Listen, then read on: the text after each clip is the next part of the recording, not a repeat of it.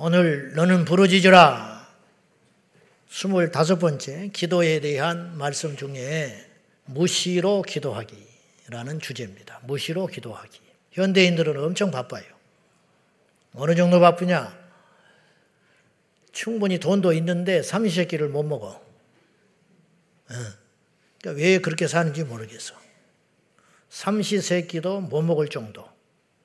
그리고 옛날에는 일곱 여덟 식구도 적어도 하루 한 번 저녁 때는 온 식구가 모여서 밥을 먹었어요. 아침을 같이 먹었어.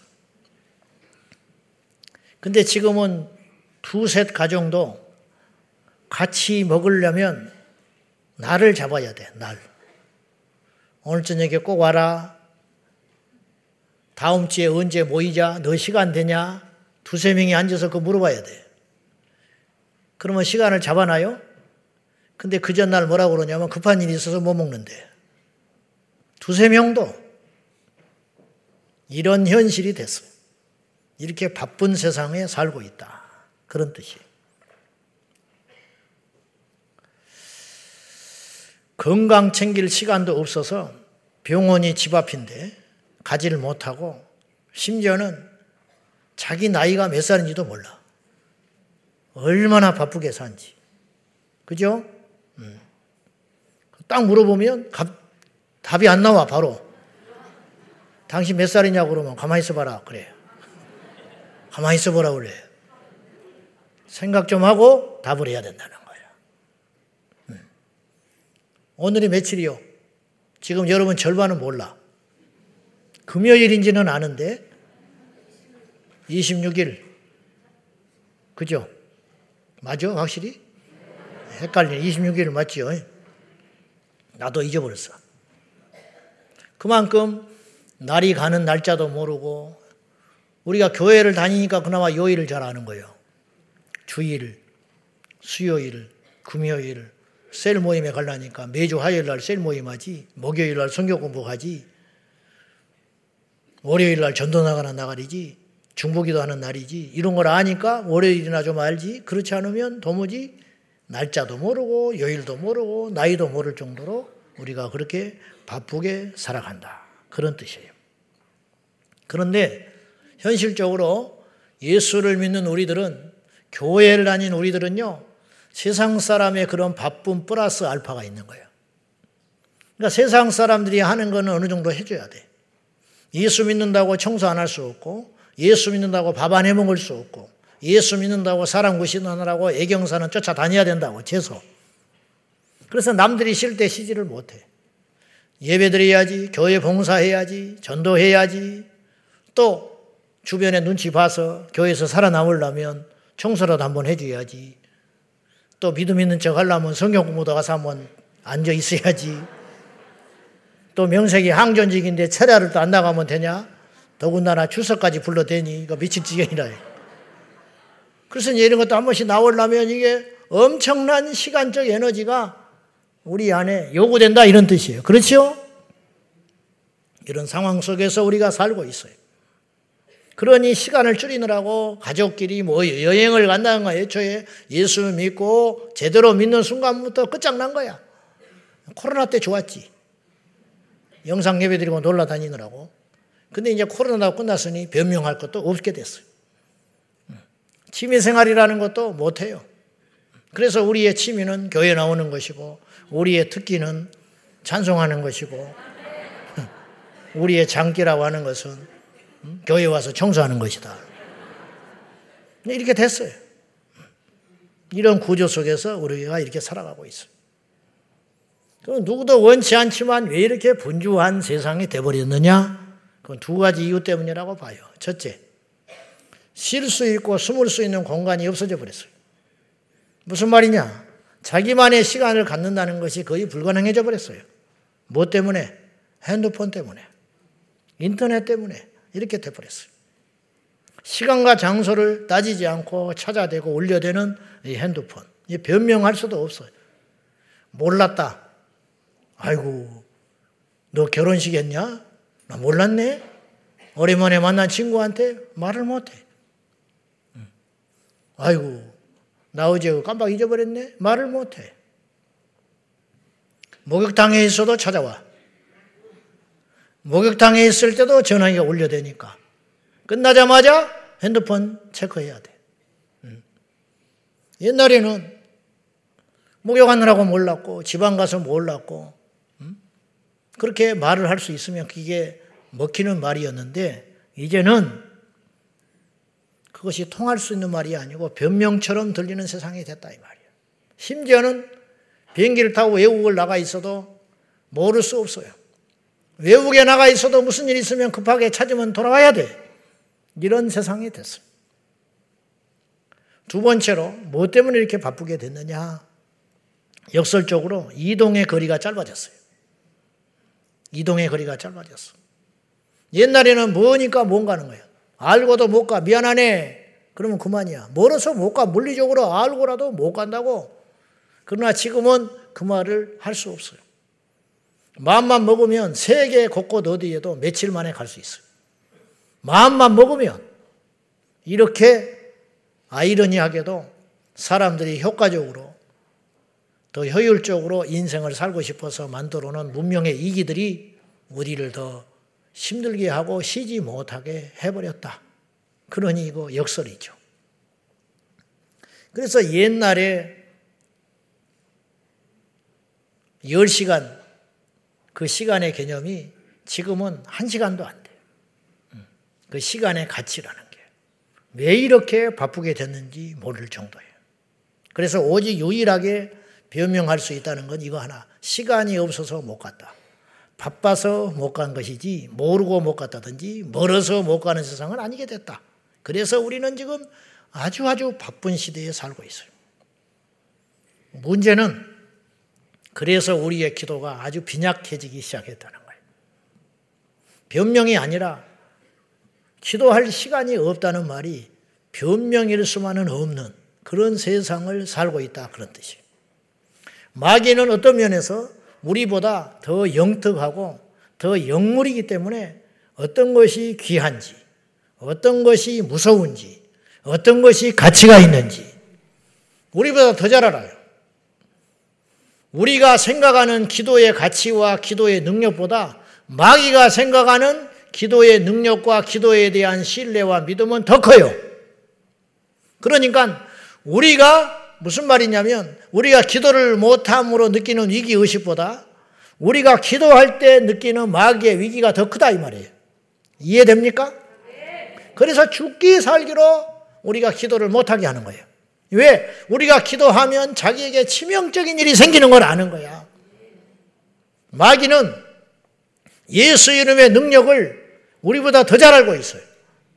우리는 예수의 이름이 그렇게 능력 있다는 것을 알면서도 잘 안 써먹어요.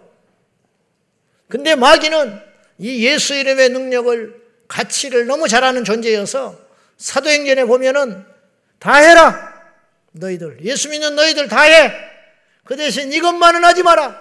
그게 뭐냐? 세상에 예수의 이름이 증거되는 거. 그래서 채찍질하고 공회에서 잡아다 놓고 실컷 두들겨 패고는 내보내면서 하나를 당부했어요. 그건 뭐냐? 예수 이름을 전하지 말아라.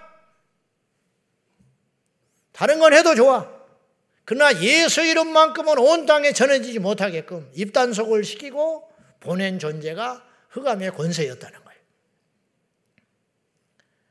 마귀는 우리보다 이 믿음의 가치를 더 잘 알아요.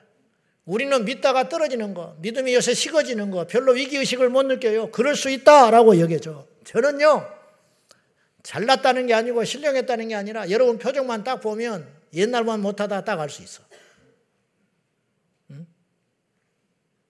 언제부터 저렇게 믿음이 저렇게 시들시들해졌지? 내가 자존심이 상할까봐 말을 안 해서 그렇지. 하고 싶은 말이 많어. 주일날 이렇게 휙 지나갈 때만 봐도 눈동자만 봐도 알아. 저거 옛날 같지 않다. 예배 때 드리는 자세만 봐도 옛날 같지 않다. 앉은 자리만 자리 위치만 바뀌어도 내가 대충 알아. 저거 영적으로 공격받고 있구나. 저거 병 들었구나. 내가 저거라고 그래서 죄송하는데 이를테면 그렇다 이 말이야. 근데 자기는 몰라. 그래서 그냥 그런가 보다 그래. 그리고 자기도 알아. 뭐냐? 요새 믿음이 자기가 떨어졌대. 그러면 믿음이 떨어졌다 그러면 그만인 거예요? 어? 믿음이 떨어지면 그만인 거예요? 1등 하던 놈이 50등으로 떨어졌다. 그럴 수 있는 거예요? 다음에 잘 보면 되는 거예요? 정상이 아닌 거예요. 주식하는 사람, 내 주식하지 마라 그래. 주식하지 마라. 주식을 주식 삼으면 안 돼.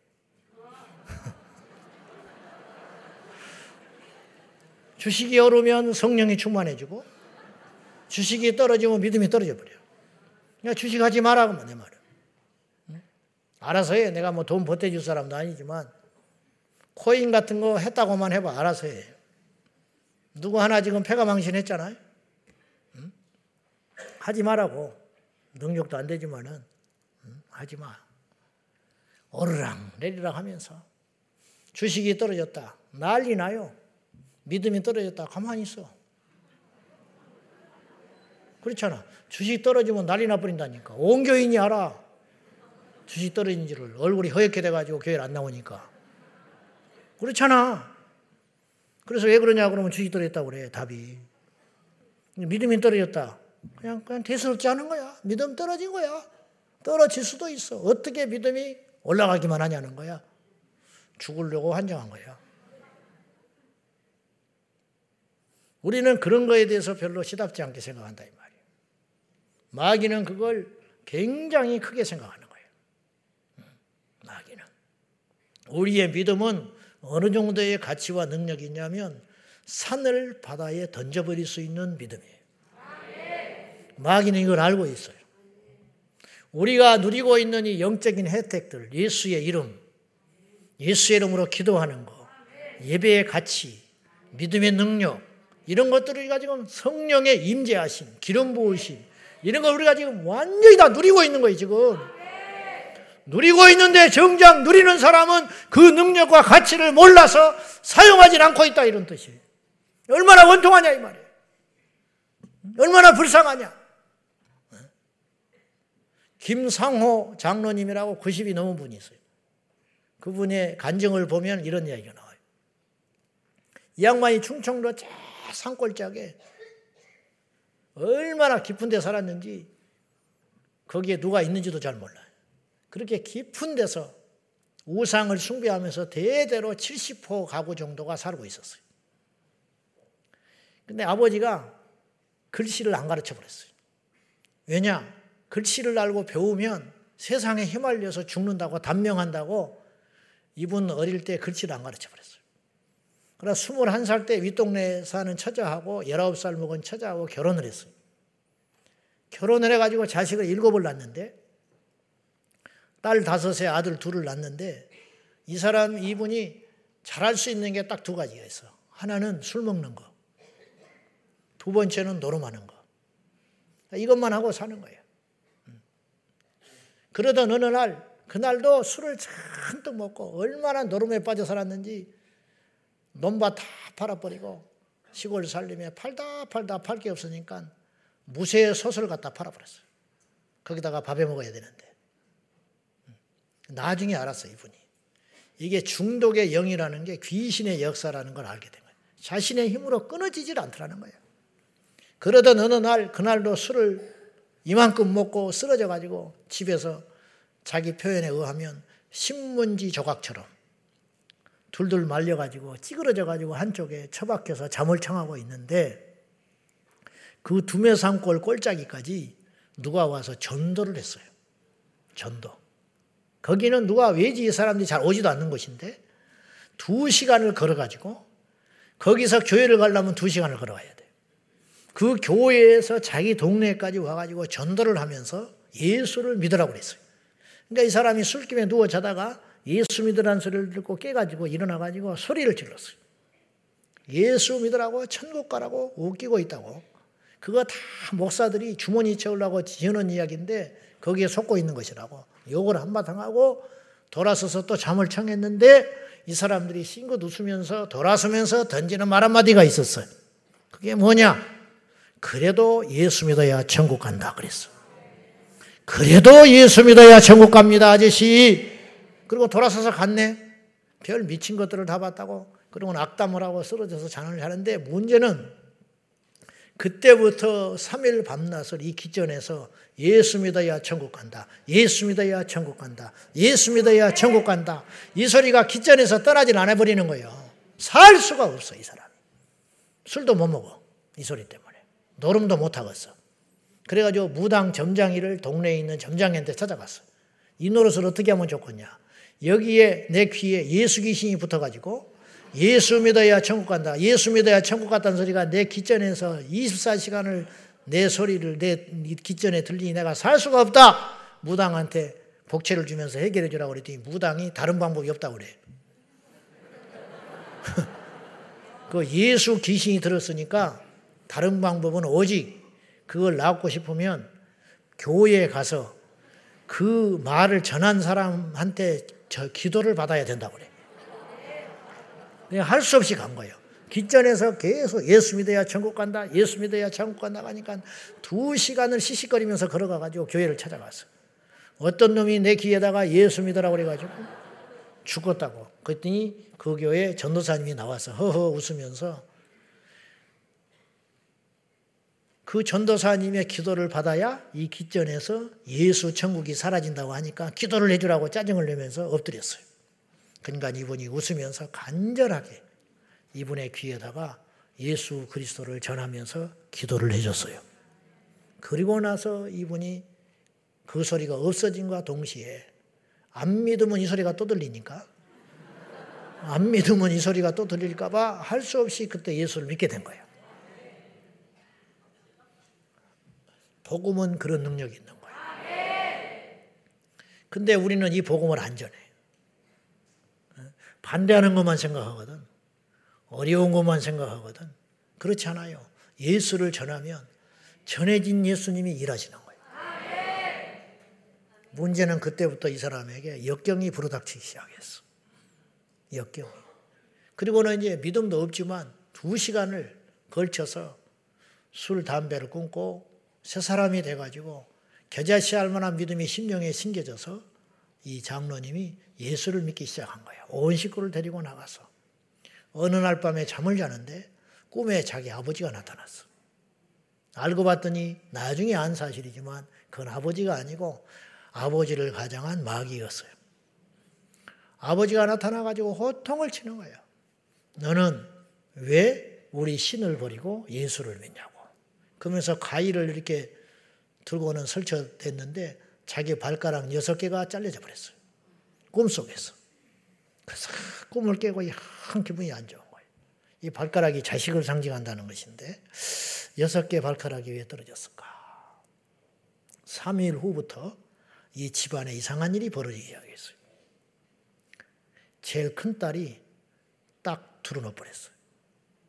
시름시름 이유도 없이 3일을 앓더니 그 입에서 이런 말이 나오는 거예요. 아버지, 나는 이제 천국 가서 예수님 만날 거예요. 나는 더 이상 살기가 어려울 것 같아요. 그래 버리네. 울며 불며 그 전도사님을 쫓아갔어. 우리 딸 살려달라고. 우리 딸이 하나님께 간다고 그런다고. 심상치 않다고. 그리고는 와서 임종 예배를 드려줬어요. 예배 드리고 그 딸이 천국에 갔어요. 기가 막힌 일이 벌어지는 거예요. 그 뒤로 한 달에 한 번씩 생자 같은 자식들이 죽어버리는 거예요. 3일 앓고 죽어버리고, 3일 앓고 죽어버리고, 딸 다섯이 죽어버렸어요. 1년 안에. 그러더니 아들 둘 남았잖아. 아들 둘 중에 하나는 목사가 됐는데, 훗날에 둘째 아들이 시름시름 알아버리는 거예요. 그러더니 죽었어. 1년에 여섯 아들이 죽어버린 묘지를 써놓고 통곡을 하면서 하나님께 울었어요. 나를 데려가지. 왜 생자 같은 내 새끼 여섯을 데려가냐고. 내가 지금 그 이야기를 하려는 게 아니라 놀라운 건 이거예요.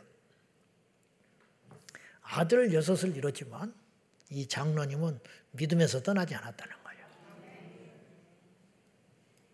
그게 기적이에요. 이게 믿음의 능력이야. 남의 일이라고 내가 쉽게 말하는 거 아니에요. 원수 마귀에 대한 가장 강력한 승리가 뭔지 알아요? 끝까지 예수 믿는 거예요. 가장 강력한 승리가 뭔지 알아요? 부자 되는 거? 높아지는 거? 능력해 가는 거? 해. 아니야. 내가 천국에 들어가 버리는 거예요. 그러면 마귀는 그 분, 그 억울함, 그 속상함으로 지옥에 가서 울부짖게 되는 거예요. 여러분, 우리가 마지막 승리를 얻어서 이해할 수 없는 현실 앞에서 끝까지 견뎌서 예수의 이름으로 마지막까지 천국에 들어가 버리면 마귀는 손들고 항복하는 거예요. 이런 저와 여러분 되기를 축원합니다. 우리 중동도 예배 잘 드려야 돼. 고개 들고 니네들도 지옥 가 예수 안 믿으면 그냥 하는 소리가 아니요. 알았어? 안 들은 척 하지 마. 다 듣고 있어. 모르는 척 하지 말라고. 어려운 척 하지 마. 여러분에게도 다 설교 들을 수 있는 기가 있어. 고개 들으라니까? 그 한 놈이 끝까지 안 드네. 아파?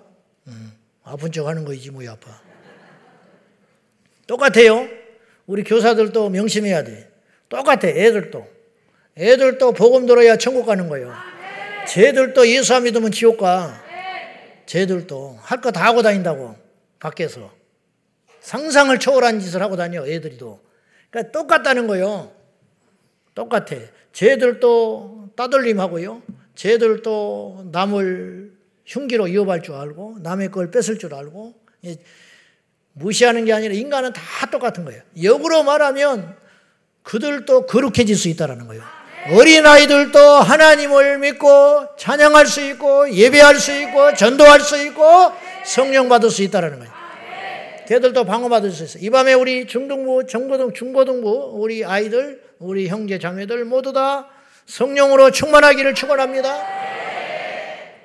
쟤들이 불 받으면 이 세계 역사가 달라지는 나이 먹어서 받으면 이제 그냥 그 집이나 바꾸고 마는 거지만은 안 그래? 쟤들이 저 때 불 받아 버리면 세계를 바꿀 수 있다. 세계. 음. 그래 저들이 우리의 자산이라 자산. 우리 보배라. 자, 다시 돌아와서 문제는 우리 성로들이 지금 기도가 너무 빈약해져 가고 있다는 거예요. 그래서 기도원이라도 한번 가보려면 엄청난 대가를 치러야 돼. 직장에 월차를 내야 하고, 집안의 대소사를 정리를 해야 되고, 기도원에 가 있는 동안에 앞뒤에 그 일을, 선적한 일들을 처리하고 가야 되고, 그래서 점점점 기도와 멀어지고, 기도원과 멀어지고, 부흥회와 멀어지고, 예배와 멀어지고, 점점 이렇게 되고 있는 거예요, 지금 우리가. 야금야금 야금 조여오고 야금야금 그렇게 포기하게 되고 야금야금 항복하게 되니까 문제의식을 못 느끼는 거예요. 우리 주변을 돌아봐도 다 그렇게 믿고 있으니까. 그래서 누가복음 18장에 예수님이 경고했어요. 인자가 올 때에 세상에서 믿음을 보겠냐? 인자가 올 때에 세상에서 똑바로 예수 믿는 사람을 내가 볼 수 있을까 싶다. 이게 얼마나 무서운 경고인 거예요. 우리는 그 불의에 들어가면 안 돼요. 마지막까지 믿음으로. 마지막까지. 뭘 더 바랍니까? 뭘 더 원합니까? 주님이 주시면 누리고, 뺏어 가시면 그런가 보다 하고, 그러나 마지막까지 원수 마귀와 대적하여 뺏기지 말 것은 뭐냐? 살아있는 진짜 백의 믿음. 기도는 포기하지 말아야 된다. 예배는 포기하지 말아야 돼. 복음 전하는 것만은 포기하지 말아야 돼. 할렐루야. 그것만은 마지막까지 짊어지고 가야 된다 이런 뜻. 그걸 지키기 위하여 나의 생명을 포기하는 한이 있어도 목사님 말을 너무 쉽게 하는 거 아닙니까? 그래요. 그럴지 몰라. 그러나 우리 믿음의 선진들은 그렇게 살았어.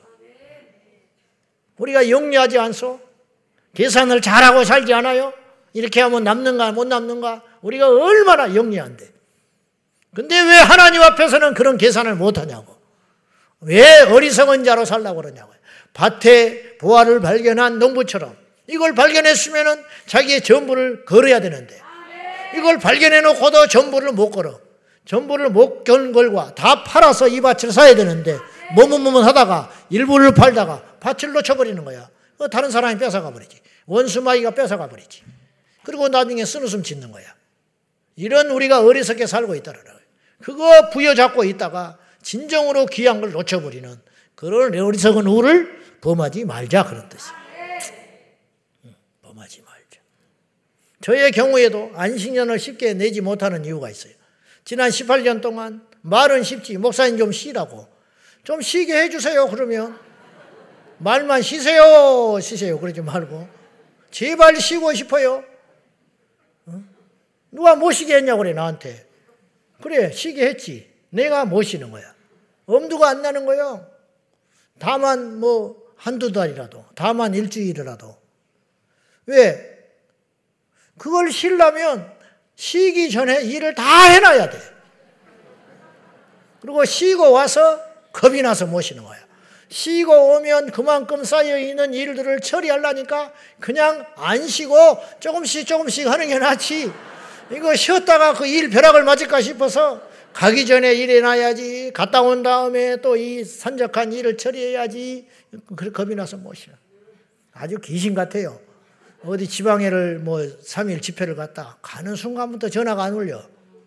왜 전화해봤자 너는 뭐 올 것도 아니고 전화해봤자 뭐 도움도 안 된다. 전화가 안 와. 마지막 날 끝나고 올라온다. 올라오는 차 타는 순간부터 카톡 카톡 찌리리리 해서 하는데 살 수가 없어요. 어떻게 그렇게 그런 건 잘하는지 몰라? 귀신같이. 아무튼 우리는 기도만 하려면 어떤 일이 생겨요. 기도하려면 어떤 일이 생각이 나. 기도를 하려면 하나님께 엎드리려면 뭔가를 해야 할 것 같은 압박감 가운데 눈을 감고 하나님께 기도하는 시간조차도 우리가 침해받고 있으니 기도의 우선순위가 자꾸만 밀려가고 있다는 거예요. 이제 그러나 더 이상 핑계를 대서는 안 되겠어요. 분주하고 복잡한 이 세상 속에서도 기도하는 방법을 찾아내야만 합니다.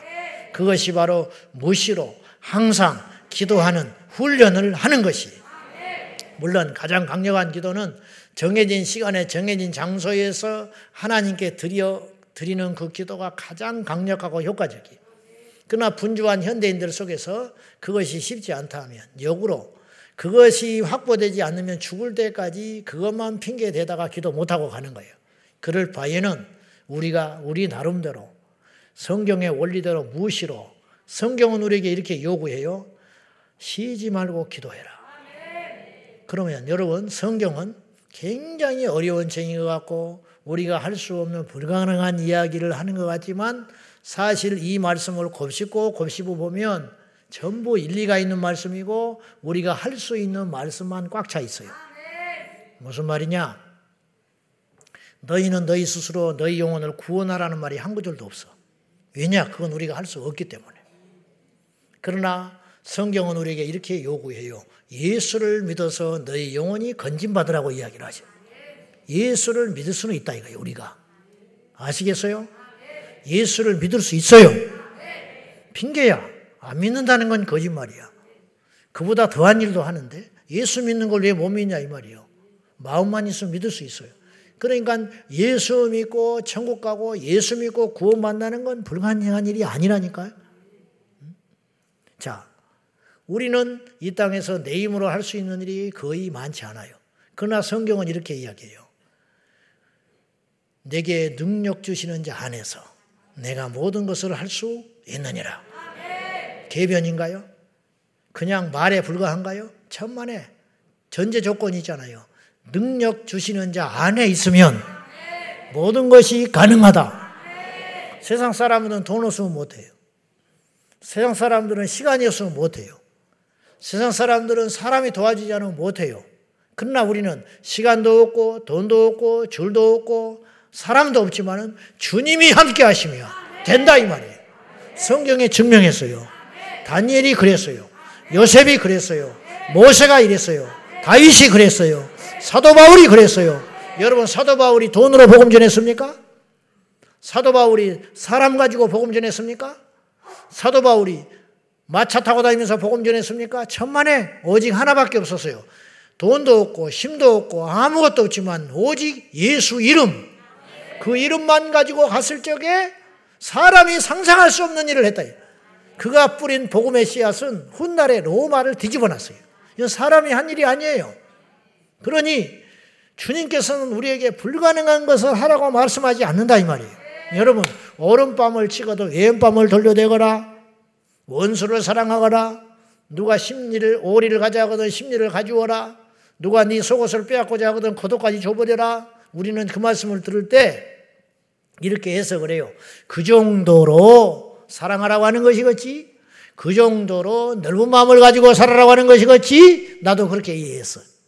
왜냐? 그거는 못하는 거야. 그 예를 들어서 하신 거예요, 주님이. 그런가요? 근데 제가 정신이 나갔는지 진짜로 오른밤을 맞으면 왼밤을 돌려대겠다라는 생각을 가질 때가 오더라고. 산에서 기도를 하고 내려오는데 그 새벽녘에 올라갈 때는 몰랐는데 내려오다 보니까 나무들이 춤을 춰. 내 눈에 그렇게 보여. 그리고 누가 그 순간에 내게 뺨을 치면 진짜 왼뺨을 돌려댈 것 같아. 지금은 아니요. 또 내려가서 때리지 마. 하나 때리면 두 대 맞아. 근데 그럴 때가 있더라고. 저는 그래서 그 말씀이 불가능하다고 생각하지 않아요. 우리가 그 상태가 아닌 것 뿐이지, 그렇게 될 수 있다니까요. 주님이 하신 말씀은 예로 든 말이 아니었어요. 오른밤을 정말로 맞으면 왼밤을 돌려댈 수 있는 사람이 이 세상에 있어요. 과거에도 있었고 지금도 있고 앞으로도 있을 수 있어요.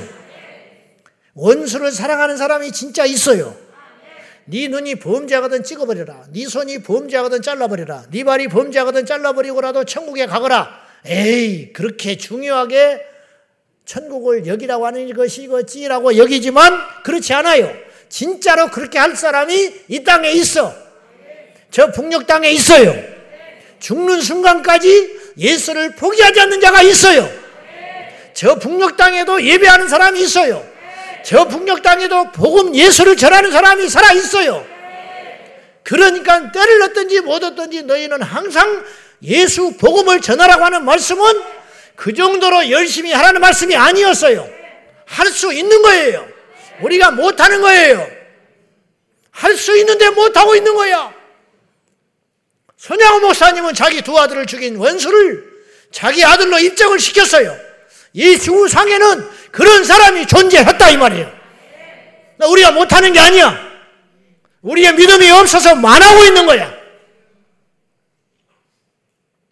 초인적으로 원수를 사랑한 사람들이 있었어요. 안희숙 사모님이 쓴 책 중에 당신은 죽어요. 그러나 죽지 않아요. 이 책에 있어요. 이 책에 보면 이런 내용이 나와요. 이분이 미국에 가서 사셨잖아요. 어느 날 미국의 어느 교포집에 신방을 갔어요.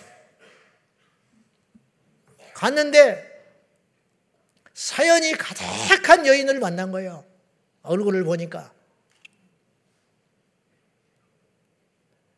휠체어를 탄 여인이 하나 있고 고개를 푹 숙이고 그 옆에 여인이 서 있고 그 반대편은 소년 하나가 서 있는 거야. 이게 도대체 뭐냐? 자매지간도 아니고 뭔가 깊은 사연이 있는 거야, 이 집에. 그 여인이 이야기 보따리를 풀어놓기 시작했어요.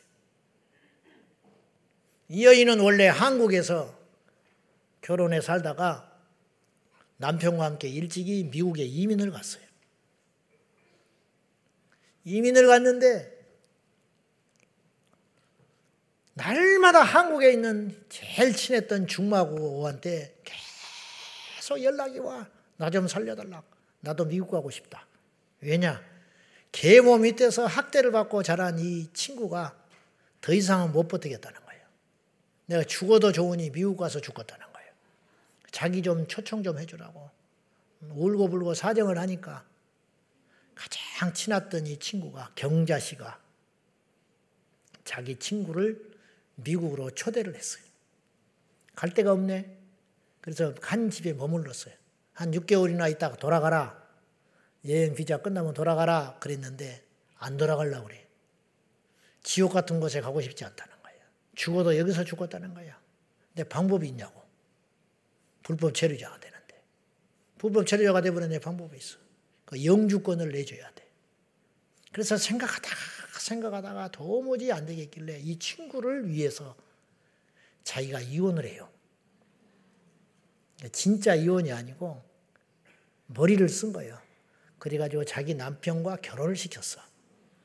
왜냐하면 자기 남편은 영주권자니까, 시민권자니까. 그러니까 그래서 이 친구가 드디어 미국 시민권자가 됐어. 자기는 이제 법률상으로는 이혼을 했지만 실제 남편이고 자기는 이혼을 해도 미국에서 살 수 있으니까 이해되지요? 이 말을 못 알아들으면 나는 뭐, 뭐말 못해. 설교를 못 하겠어.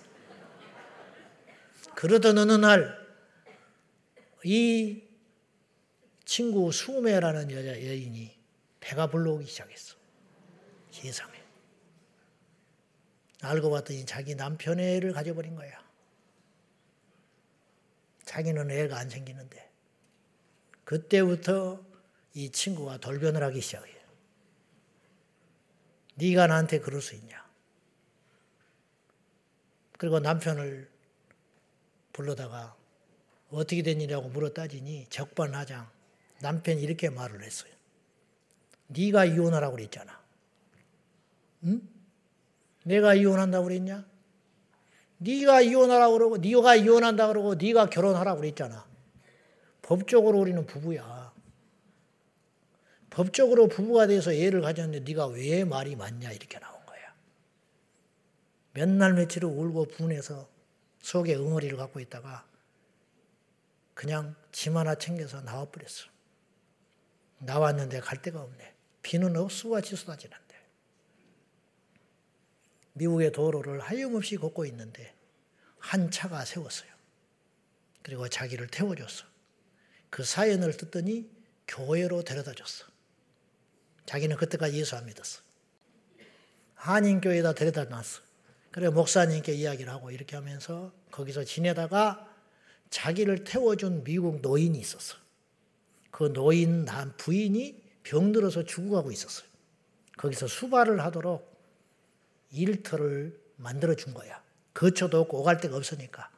그 이야기 생략하고 많은 이야기 했는데 그리고 결국 그 병수발 되던 아내가 죽으면서 당부를 해. 이 경자를 절대로 내가 죽더라도 이 집에서 쫓아내지 말고 당신이 책임을 져라. 성품이 좋으니까. 그 유언을 하고 남겼어요. 그리야 가지고 이 미국 할아버지하고 결혼을 해. 나중에.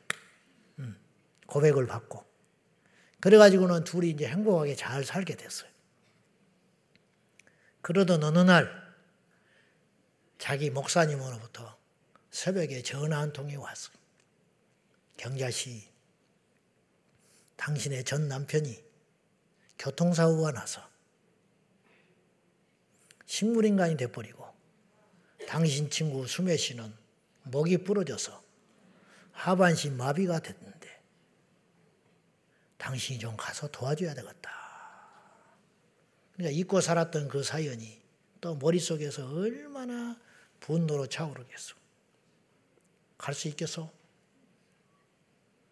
잘 된 거지. 잘 된 거지. 하나님이 응답해 준 거지, 그게. 그 원수를 하나님이 복수해 줬으니까. 못 가요. 왜 가요? 근데 목사님이 기도해라 그랬어. 기도하고 기도를 할수록 기도를 안 해야 되는데 기도를 할수록 하나님이 가라. 네가 용서해라. 그래서 그 이야기를 자기 미국 남편한테 했더니 경자 씨가 도와줘야 된다. 그리고 목사님을 앞세워서 갔어요. 병원에 갔더니 집안도 완전히 거들러 버리고 가난해져 버렸고 치료비도 못 낼 형편. 남편은 식물인간. 그리고 그 친한 친구 여자는 목이 부러져가지고 누워서 울고만 앉아, 울고만 있는 거야. 가서 자기도 모르게 내가 너 책임져 줄게 그랬어. 그리고 간호하면서 병원비 다 갖다 대고 그 결과 자기 남편이 깨어났어요. 깨어난 남편을 본국으로 보내서 옛날 시어머니 혼자 사는 그 본고 미국 한국으로 보내서 거기서 여생 마치게 하고 이 친구는 자기가 맡았어. 그리고 그 사이에서 태어난 아들, 그 아들이 대학 가서 자리 잡을 때까지 내가 이 친구를 책임지겠다. 가지고 휠체어에 앉아 있는 거야. 그런 사연 있는 가정에 신방을 갔더라 이 말이야.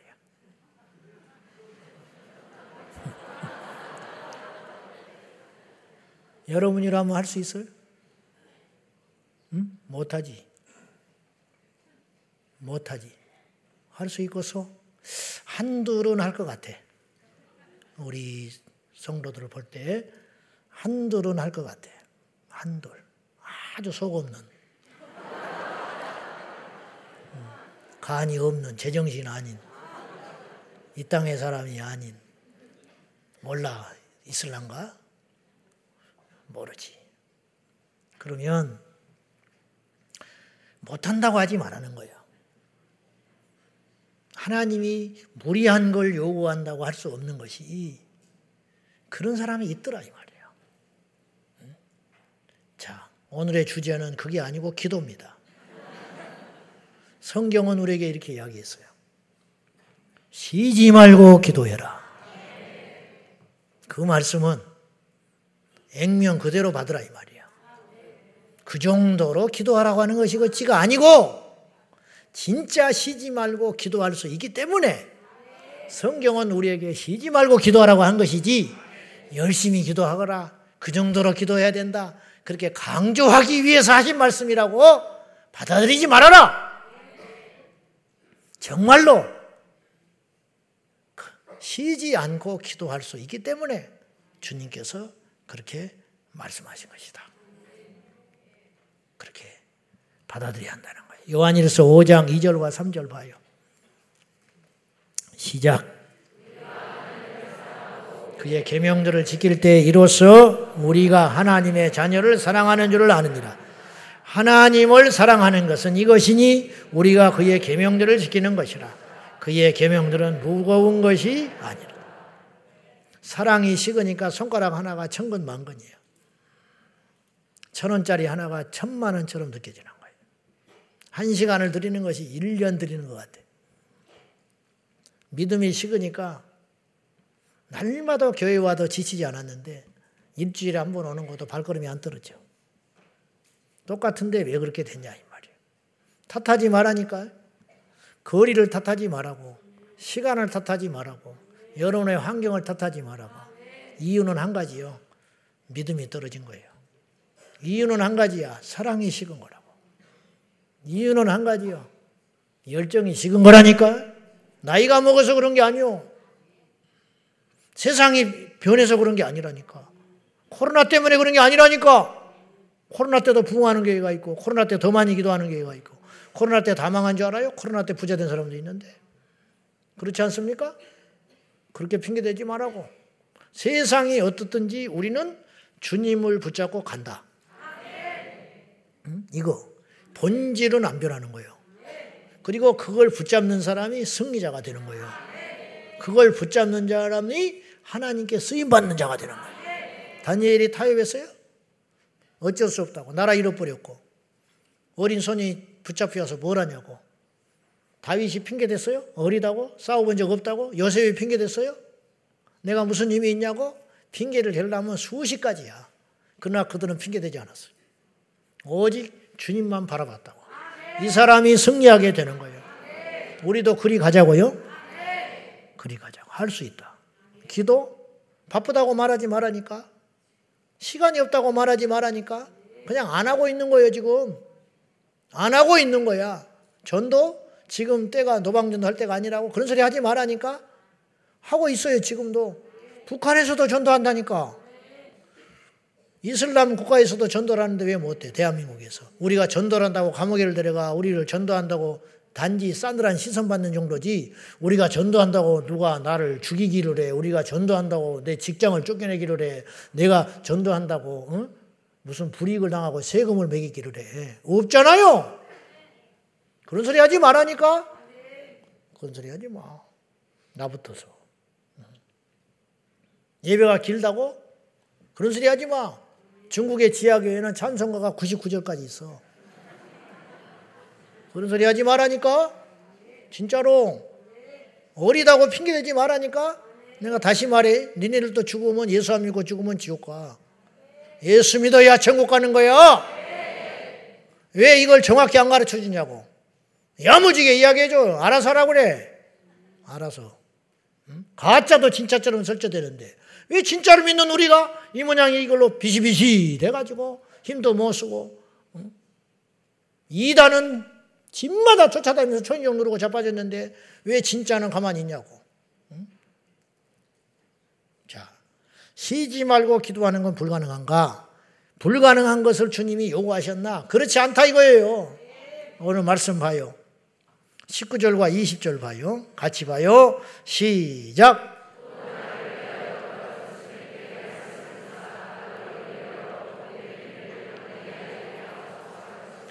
이 일을 위하여 내가 쇠사슬의 메인 사신이 된 것은 나로 이 일에 당연히 할 말을 담대히 하게 하려 하십니다. 지금 바울이 어디 있는지 알죠? 로마 감옥에 있다고.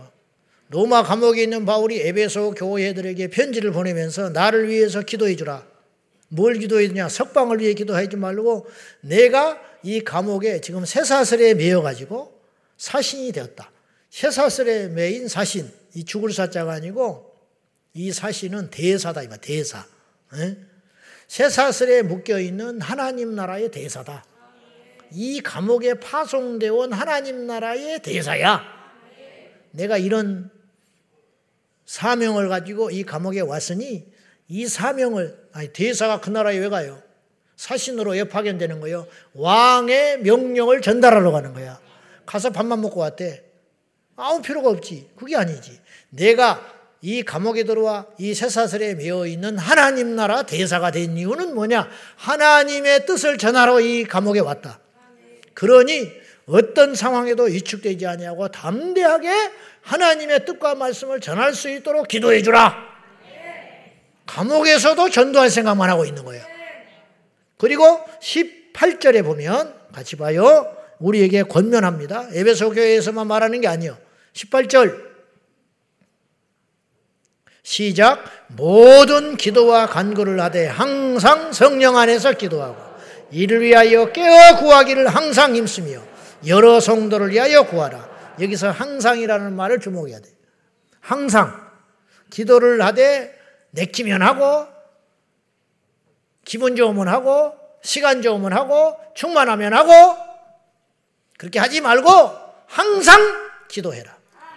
항상 성령 안에서 기도하고 이것을 위해서 깨워서 구하기를 항상 힘쓰라. 항상, 항상. 항상이라는 말이 반복되고 있어요. 항상 기도해라. 항상 깨어 있어라. 항상 힘써라. 항상 준비해라. 뭐 하기를? 기도하기를. 기도를 우선순위로 두라 이 말이에요. 그 말은 사람이라는 건 양심이 있거든요. 바울은 이렇게 살고 있는 거예요. 지금 감옥 안에서. 바울은 감옥 안에서도 두 가지를 쉬지 않았어요. 기도와 전도. 기도로 깨어 있는 거예요. 깨어서 기도를 하다 보니까 전도할 사람이 보여. 깨어서 기도를 하다 보니까 내가 왜 이곳에 와 있는지가 알게 되고 원망이 아니라 찬송이 되기 시작한다. 놀랍지 않습니까? 이런 사람을 어떤 수로 마이가 이깁니까? 세상이 감당할 수 없는 믿음을 바울이 가졌다 이 말이에요. 온 천하를 가진 거예요. 이 사람이 돈이 통하겠어? 명예가 통하겠어? 무슨 세상의 부귀가 통하겠어? 마귀가 해볼 수가 없는 거야. 감옥에 들어가서 복음을 전해버린다는데? 감옥에 들어가서 기도를 한다는데? 여러분, 이 말씀이 오늘 우리에게 주신 하나님의 명령이라면 항상 기도해라. 시간이 없다고 항상 기도해라. 바쁘다고 항상 기도해라. 요새 여유가 없다고 항상 기도해라. 요새 내 컨디션이 안 좋다고 항상 기도해라. 요새 아파서 병원에 가야 된다고 병원에 가서도 기도해라. 전쟁터에 나가서 기도해라. 경기가 안 좋을 때 기도해라. 경기가 좋으니까 기도해라. 마음이 아프니까 기도하고 요새 힘드니까 기도하고 항상 무시로 쉬지 말고 기도해라. 예수님도 그랬고, 바울도 그랬고, 우리가 똑같은 성정을 가진 엘리야도 그랬다면, 우리도 그럴 수 있다. 이런 뜻이. 할렐루야! 쉬지 말고 항상 기도해라. 기분 따라 예수 믿으면 큰일 나요. 환경 따라 기도하기 한다, 안 한다. 왜 계절을 타냐고? 왜 계절을 타? 계절. 갱년기가 무슨 필요가 있어? 응? 나도 갱년기요. 남자는 없는 줄 알아? 응? 남자는 없는 줄 아냐고. 응? 나는 기분이 날마다 좋은 줄 알아? 누구는 설교하고 싶어서 하는 줄 알아? 똑같아, 여러분. 여러분이 지금 오고 싶어서 온 게 아니잖아. 추석 부르니까 왔지. 그러나 이것이 우리를 움직이는 동력이라네. 위선이라고 말하지 마라. 위선이라고 말하지 마. 그렇게라도 해서 사는 거예요. 그렇게라도. 내 아는 선교사님이 외국에서 암으로 돌아가셨는데 부인 사모님 우리가 장례 치를 사람이 없어서 화장터 가서 장례 치르는데 위에 화구에 놓고 밑에 와서 국밥 먹어서 같이. 우리 욕 안 했어요. 왜? 먹고 힘내서 다시 들어가야 돼. 장례 치르고 3일 있다 비행기표 끊어놨다니까. 여기는 있을 필요도 없어. 아무도 없어. 그래서 우리가 장례 치러준 거예요. 장례 치러줄 사람도 없어. 상여 맬 사람도 없다고. 그래서 우리가 장례 치러서 화구에 넣어놓고 사모님 밑에서 국밥 열심히 잡숫고 힘내서 3일 있다 비행기 타고 남편이 보려는 선교지에 가서 뒤 이어가지고 선교해야 된다니까. 그게 예수 믿는 사람이요. 남편 죽었으니까 나 못한다. 아무것도 아니다. 큰일 났다. 그래 주저앉아서 뭐가 남는데. 응? 그래서 좋을 게 뭐가 있는데. 어떻게 살아야지. 어떻게 버텨야지. 어떻게 가야지. 할렐루야. 감상에 젖을 때가 아니에요. 자, 무시로 기도하는 방법. 오늘의 결론 이제 그래 항상 기도하는 것 같이 알겠다. 좋은지 알겠다. 해야 된다는 거 알겠다. 그런 이제 실행을 해야 실행. 그죠? 첫째, 항상 마음을 하나님께로 두라. 그래야 쉬지 않고 기도할 수 있어요. 운전을 하다가도 기도하고 마음을 항상 하나님께 틈만 나면 속으로 하나님을 찾고 부르고 구하고 24시간을 주님과 연결시켜라. 그러면 쉬지 않고 기도하는 것이 가능하지. 영어를 공부하려는 사람은 강의실만 해서 공부하지 않아요. 공원에서도 공부하고 영어 공부하고 카페에서도 공부하고 천둥이 쳐도 공부해. 음. 공부 안, 공부를 안 하는 것들이 뭐 도서관 끌어놓고 일 하루에 응? 일주일에 한 번이나 갔다가 뭐 피곤하다 그러고 커피 먹어야 되고 컨디션이 안 좋다고 그러고 내일 가면 된다고 그러고 돈만 버리고 있는 거지. 그래서 다이어트는 항상 내일부터. 헬스장은 내일부터. 그러잖아. 그래서 헬스장이 먹고 사는 거예요. 한 100명 신청하면 10명이나 오락가락 하는 거예요. 그러니까는 그렇게 천, 하루에 천 원꼴도 안 되는 걸 받아서도 굴러가는 거야. 그렇잖아요. 어. 그죠? 어. 좋은 일 많이 했네. 좋은 일 많이 했어. 많이 하고 있어. 자선단체 가서 도와주고 있는 거야. 내 아는 친구가 영어를 잘하려고 마음을 딱 먹었어. 이어폰을 끼고 살아. 밥을 먹을 때도 이어폰 가지고 뭔 대화를 하면 못 알아들어. 이걸 꽂고 사니라고. 그러니까 나중에 귀가 흘어버리더만.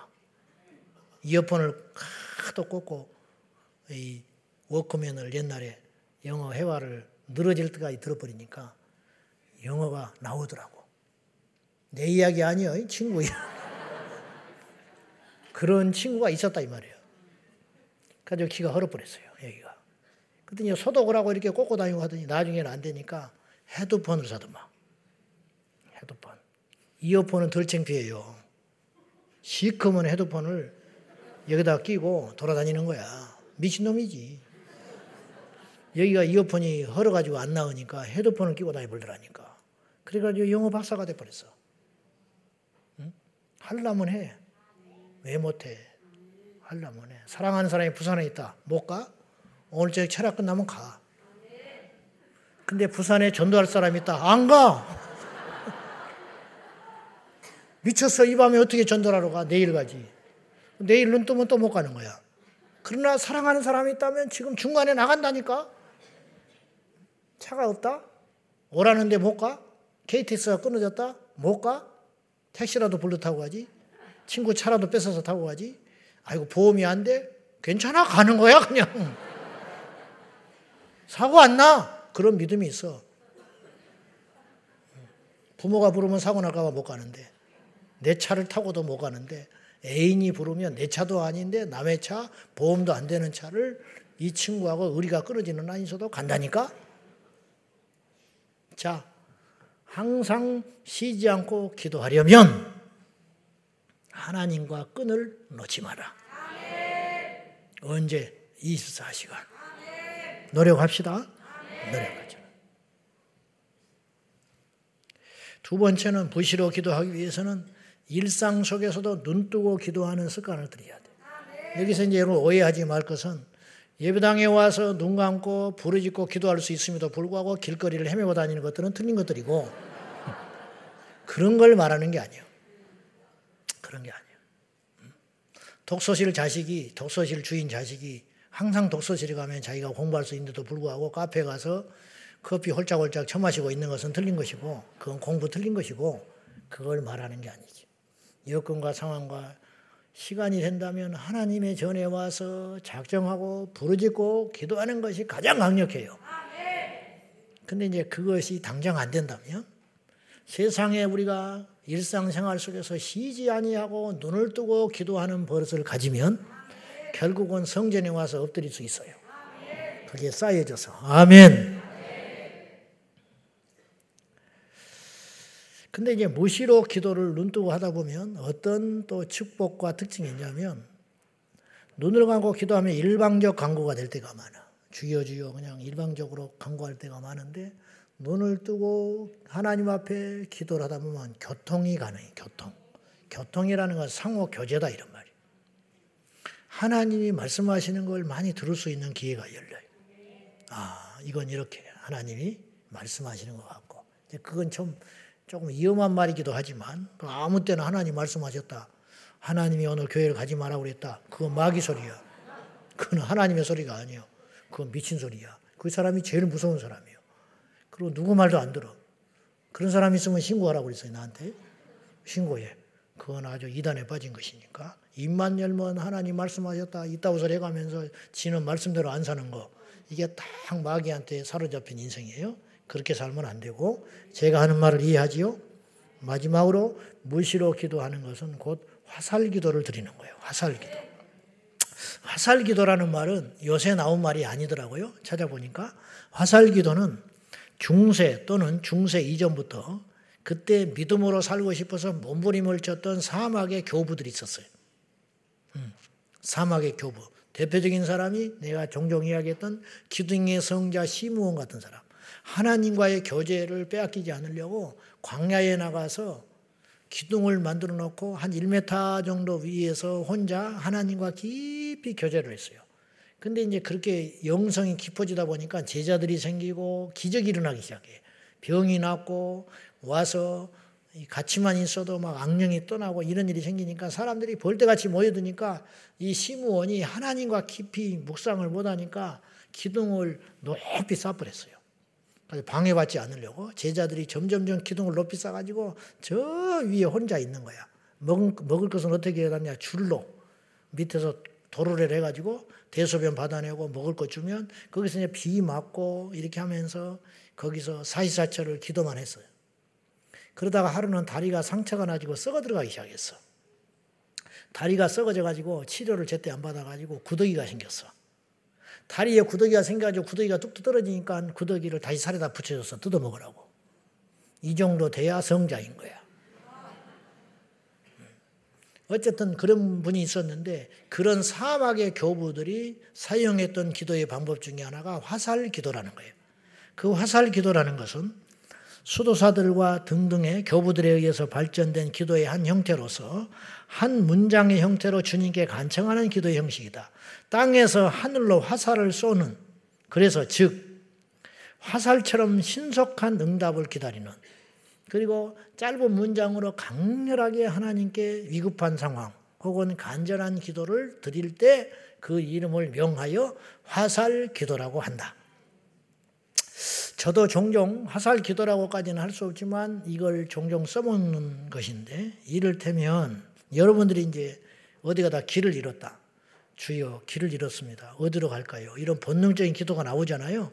이게 바로 화살 기도라는 거예요. 약속이 늦었습니다. 주님 어떻게 할까요? 제가 한 30년도 전에 삼각산에 가서 그 목사님이 이런 이야기를 하더만 토요일 날 2시마다 집회가 있거든요. 근데 내가 그분 이야기 했잖아요. 간경화 고침받고 그랬던 분. 그 산에서 그때 당시 30년 기도하고 있었는데 이분은 설교 준비를 안, 해, 안 한다고 그랬어요. 강대상에 와가지고 궁둥이 하늘에 쳐들고 막 메모하고 그거 손에 쥐고 2시간, 3시간 설교를 해요.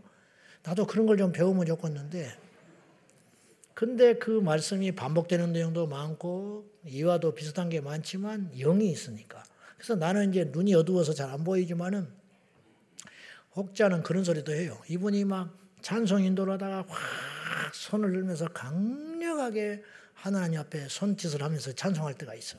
그때는 막 예수의 보혈이 막 팡팡 나온다는 거예요. 나는 한 번도 못 봤어요.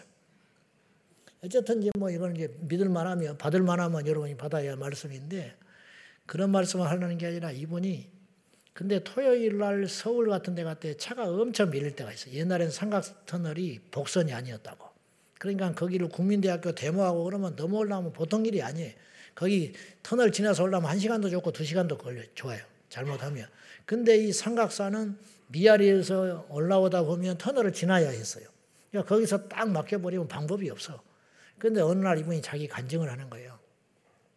도무지 그 집회 시간까지 가기가 어렵더래. 서울에 가서 일을 보고 오다가. 그때 이분이 하나님께 기도를 하고 외쳤다는 거예요.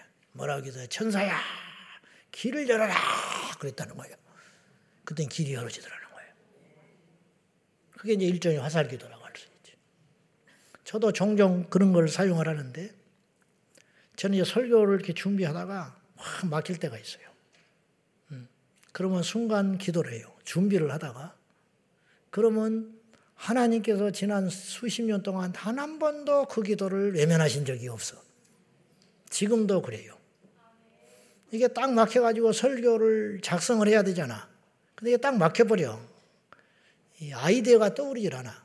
그럼 하나님 딱 그러면은 30초도 안 돼서 성경에 어떤 구절이 생각이 나든지 어떤 예화가 생각이 나든지 어쨌든 겪었던 일들이 생각나게든지 해가지고 이렇게 설교가 풀어지기 시작해. 한 번도 그냥 안 된 적이 없었어요. 이거는 뭐 내 자랑도 아니고 의도 아니고 사실이요. 이제 그것이 끝나는 날 나는 끝내려고 그래요. 제가 신대원 입시를 볼 때 그때 우리가 시험 과목이 굉장히 많고 까다로웠어요. 우리가 아주 세상 말로 재수 없는 학번을 만나요. 학번이었어. 그래가지고 어쨌든 고생을 엄청 하고 입시를 준비를 했는데 그때 논문을 작성하는 것이 생긴 거예요. 그래서 논문을 이제 사전에 몇 가지 주제를 가지고 그걸 50분 안에 다 기록을 해야 되니까 생각할 겨를이 없어요. 다 A3에다가 작성을 해야 되니까 그걸 쓰기에도 50분이면 부족해. 그러니까 완전히 머릿속에다 집어넣고 들어가야 돼. 그래서 그 주제를 딱 나오면 그 주제에 맞는 거. 그것도 주제를 못 만나면 이제 꽝인 것이고. 근데 딱 가서 받아들였는데 내가 준비한 서너 개의 주제 중에 하나가 딱 걸렸더라고. 가지고 할렐루야 이제 그러고 이제 쓰기 시작하는데 3분의 2쯤 딱 갔는데 갑자기 백지 상태가 돼버린 거예요. 아무것도 생각이 안 나. 한 글자도 못 쓰겠어. 근데 내 기전에 주변의 사람들이 사각사각사각 펜 긁어대는 소리가 내 귀에 들리는데 나는 이제 틀렸어. 3분의 2 정도까지 있었는데 딱 거기에서 생각이 하나도 안 나버리는 거예요.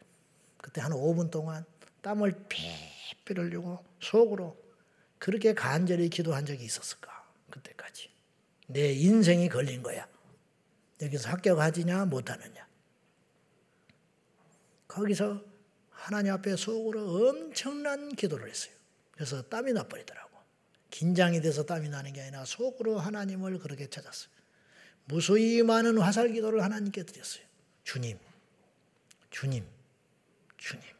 근데요, 캄캄한 방에 빗줄기가 하나 싹 들어오듯이 큰 실타래 하나가 매듭이 싹 풀어지듯이 뭔가 싹 단어 하나가 딱 들어오는 거야. 그로 인해 가지고 또 술술술 풀리기 시작했어요. 그 5분은 나에게 5시간 같았어요. 그리고는 딱 쓰고 났더니 끝.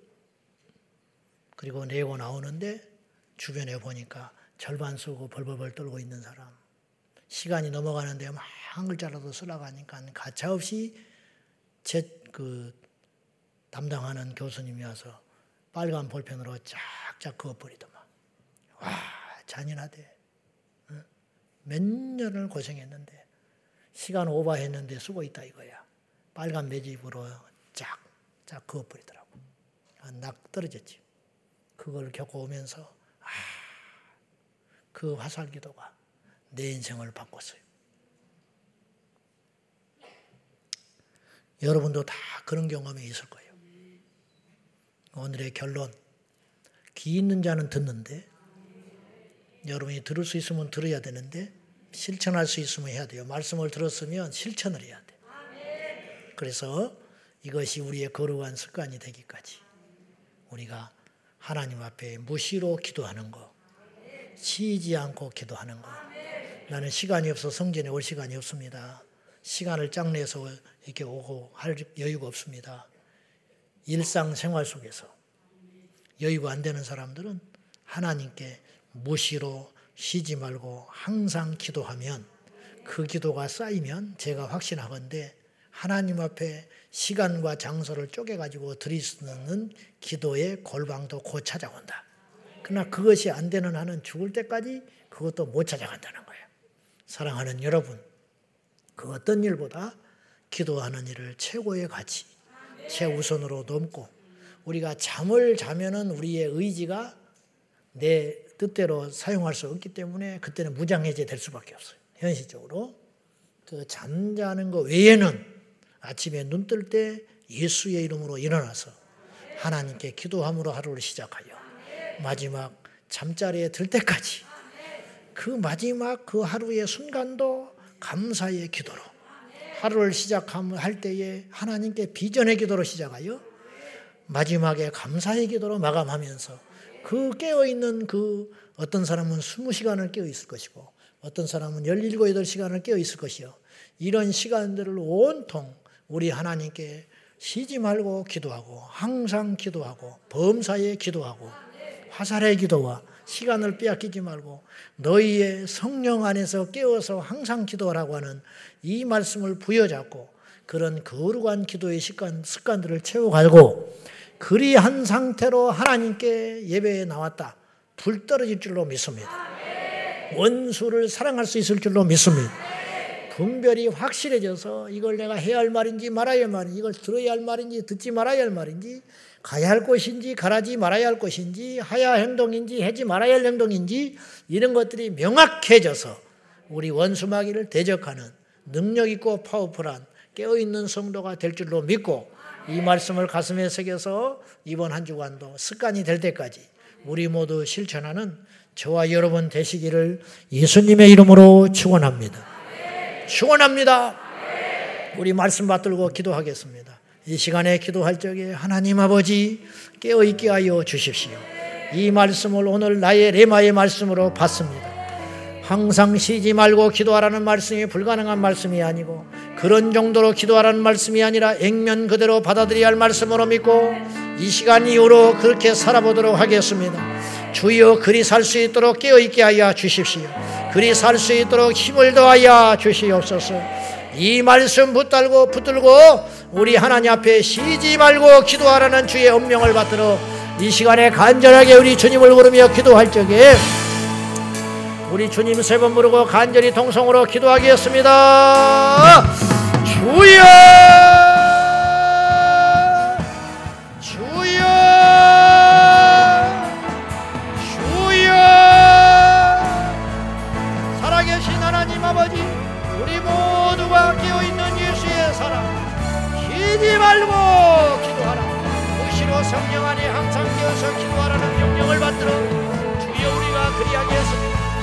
깨어서 기도하겠습니다. 쉬지 말고 기도하겠습니다. 모든 일에 기도하겠습니다.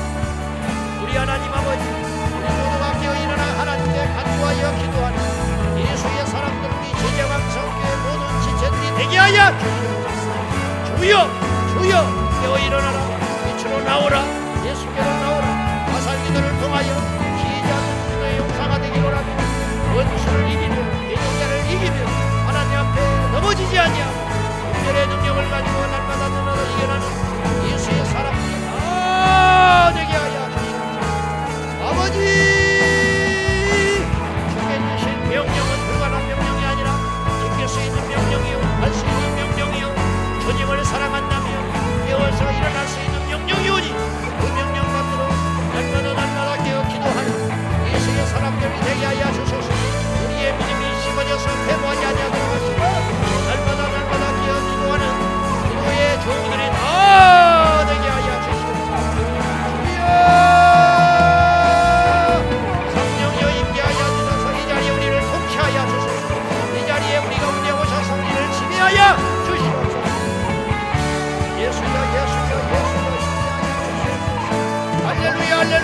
할렐루야 전념하신 나의 아버지 하나님 쉬지 말고 기도하고 범사에 기도하고 항상 되어 기도하라고 하시는 아버지의 명령을 따라 이 말씀을 실천하며 살겠습니다. 주여 성전에 있던 가정에 있던 일터에 있던 날마다 기도하게 해주시고 근처근처 기도하게 해주시고 쉬지 아니하고 기도하게 해주시고 깨워서 기도하게 해주시고 예수 이름으로 기도하겠습니다 하나님께 나아갑니다.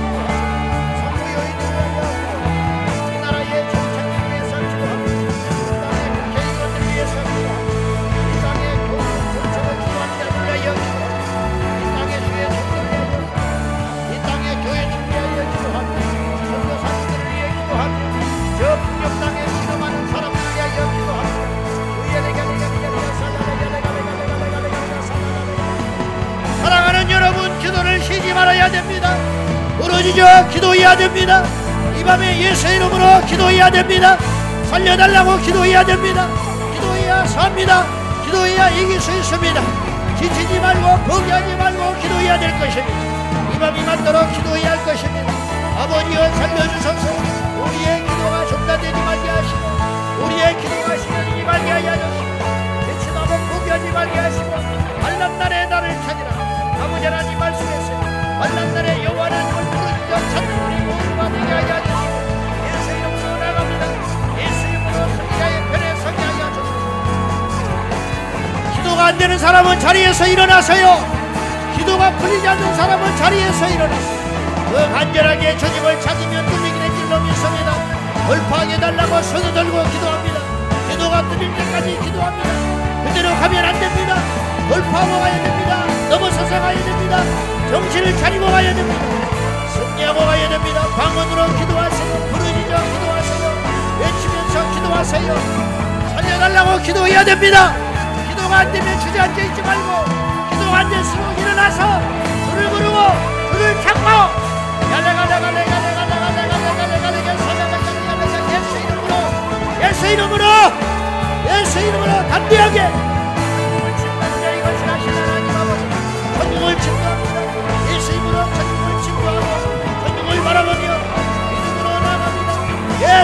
기도하세요. 계속 이뤄낼 때까지 돌파될 때까지 응답이 올 때까지 승리할 때까지 기도가 나올 때까지 야바라